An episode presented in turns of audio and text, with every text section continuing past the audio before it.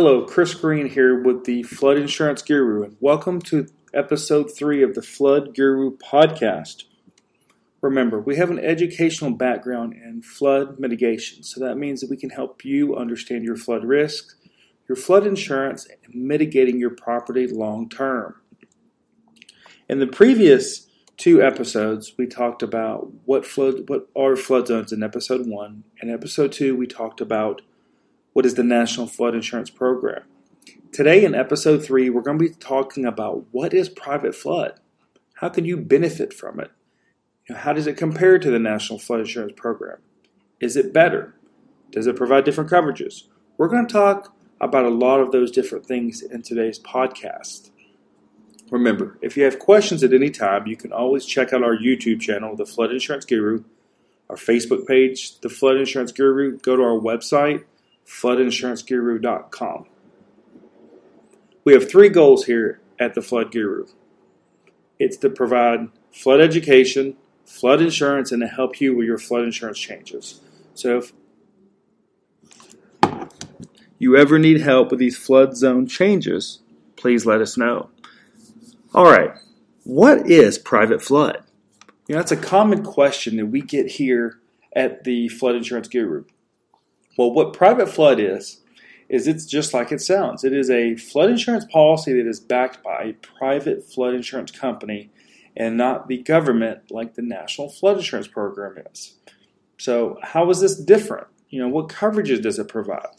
Well, as I said, it's different because you've got government program through the National Flood Insurance Program, which offers the 250,000 building coverage, 100,000 contents on residential. While private, as I said, is backed by private insurance companies. Because of that, they can actually select different coverages. They can select the coverages that they choose to offer. Now, generally, most flood insurance policies in the private market are backed by two syndicates, usually Lexington and Lloyd's of London. Uh, Lloyd's of London is basically a group of investors that makes up a company for, uh, for high risk things. So when it comes to flood insurance and the private market, there's a big difference in coverages, and we're going to talk about it, those coverages a little bit. First thing we want to talk about is the dwelling coverage. As we've mentioned before with the National Flood Insurance Program, you can get up to 250,000. However, with private market, you might be able to get up to $10 million in coverage for a building.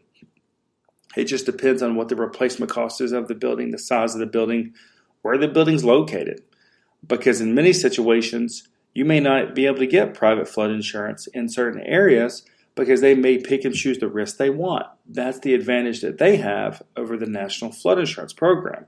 They don't have to take on all risks. Now, when it comes to contents coverage on the private market, the benefit of that is that they have replacement costs. So, what this means is, let's say your house is flooded, you've got a TV that's destroyed that means you're going to get the money for that TV of what it would cost to replace it today, not 10 years ago when you bought it. So that's very important to think about when you're out there shopping for flood insurance. The National, the National Flood Insurance Program does not really offer replacement costs on contents. They offer, you know, of course, up to the 100,000. Well, private market, generally you can get up to 500, 750,000 dollars in contents coverage if you need to. So these are some great benefits of private flood insurance. Another benefit of private flood insurance, whether you're doing a commercial policy, a business policy, a residential policy, you have what's called additional living expenses or business loss of use. What additional living expenses is, is let's just say your house is flooded and you need a place to temporarily live. You know, who's going to pay for that? Well, if you have a national flood insurance program policy, it's not going to pay for that. You might be able to get it if there's been a presidential declaration. But if you have a private policy that has it included in your policy, which most of them do now, then you may have up to 25,000 in temporary living expenses, which can be big. You know, that could pay for two, three months of a hotel while your house is being repaired. On business loss of use, you know, this money goes into that same fund like additional living expenses, but it keeps your business going. So, vital business expenses that may need to be covered because your business was flooded and it can't operate on a normal basis, these are some things that are covered on private flood insurance. Now, we do want to go back and talk about some risk of private flood insurance compared to the National Flood Insurance Program.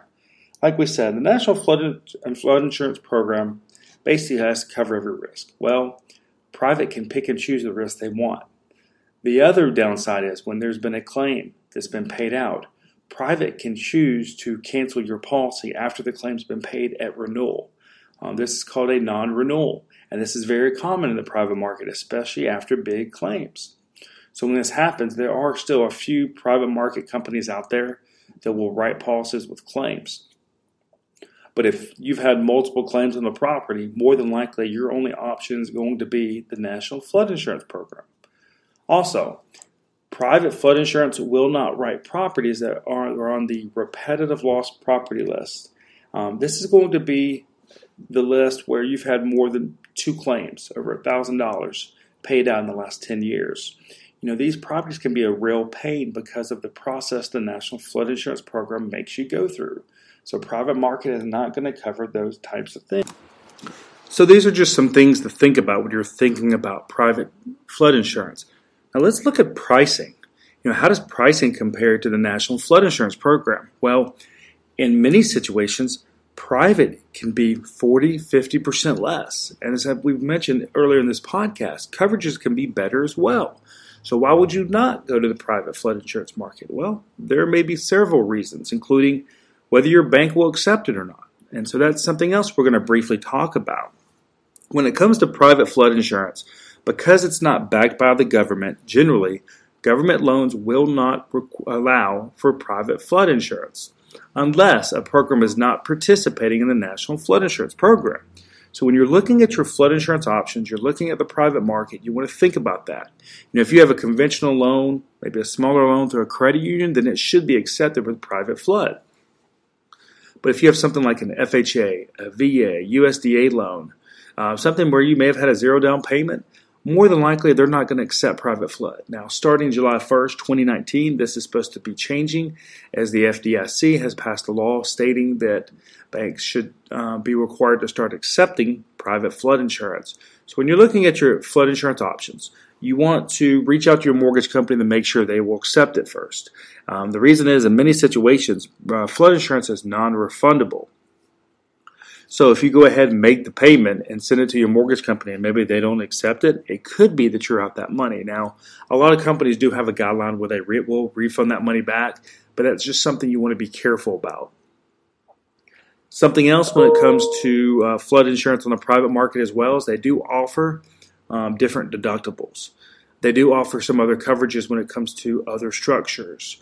Uh, some are even covering pools now for repair and fill in. So those are just some things to think about is maybe you own a farm and you have multiple structures on your property you need to cover for flood insurance. Then many times you can do this with one policy through private market compared to the National Flood Insurance Program that might charge you additional fees. Uh, for example, if you don't have a primary residence, you know, if it's maybe it's a vacation home you've got multiple properties on, or it's a business, they might charge you two hundred fifty dollars for each structure. So this is just something to think about. So this concludes our episode today on what is private flood mark, uh, what is private flood insurance. Uh, next week, turn in, but tune in because we're going to be talking about what is disaster assistance. You know, how does it compare to disaster loan programs? What's the difference? What's the process? Of getting, getting disaster assistance. So we're going to be talking about all those different things. Remember, we have an educational background in flood mitigation, so we're here to help you with your flood insurance, your flood education, mitigating your property long term, and we can also help you get your flood zone changed if you would like. So if you have any questions at all, you can always reach out to us 205 451 4294. You can go to our YouTube channel and our Facebook page, The Flood Insurance Guru, or just visit our website, floodinsuranceguru.com. Thank you. This is Chris Green, the Flood Guru.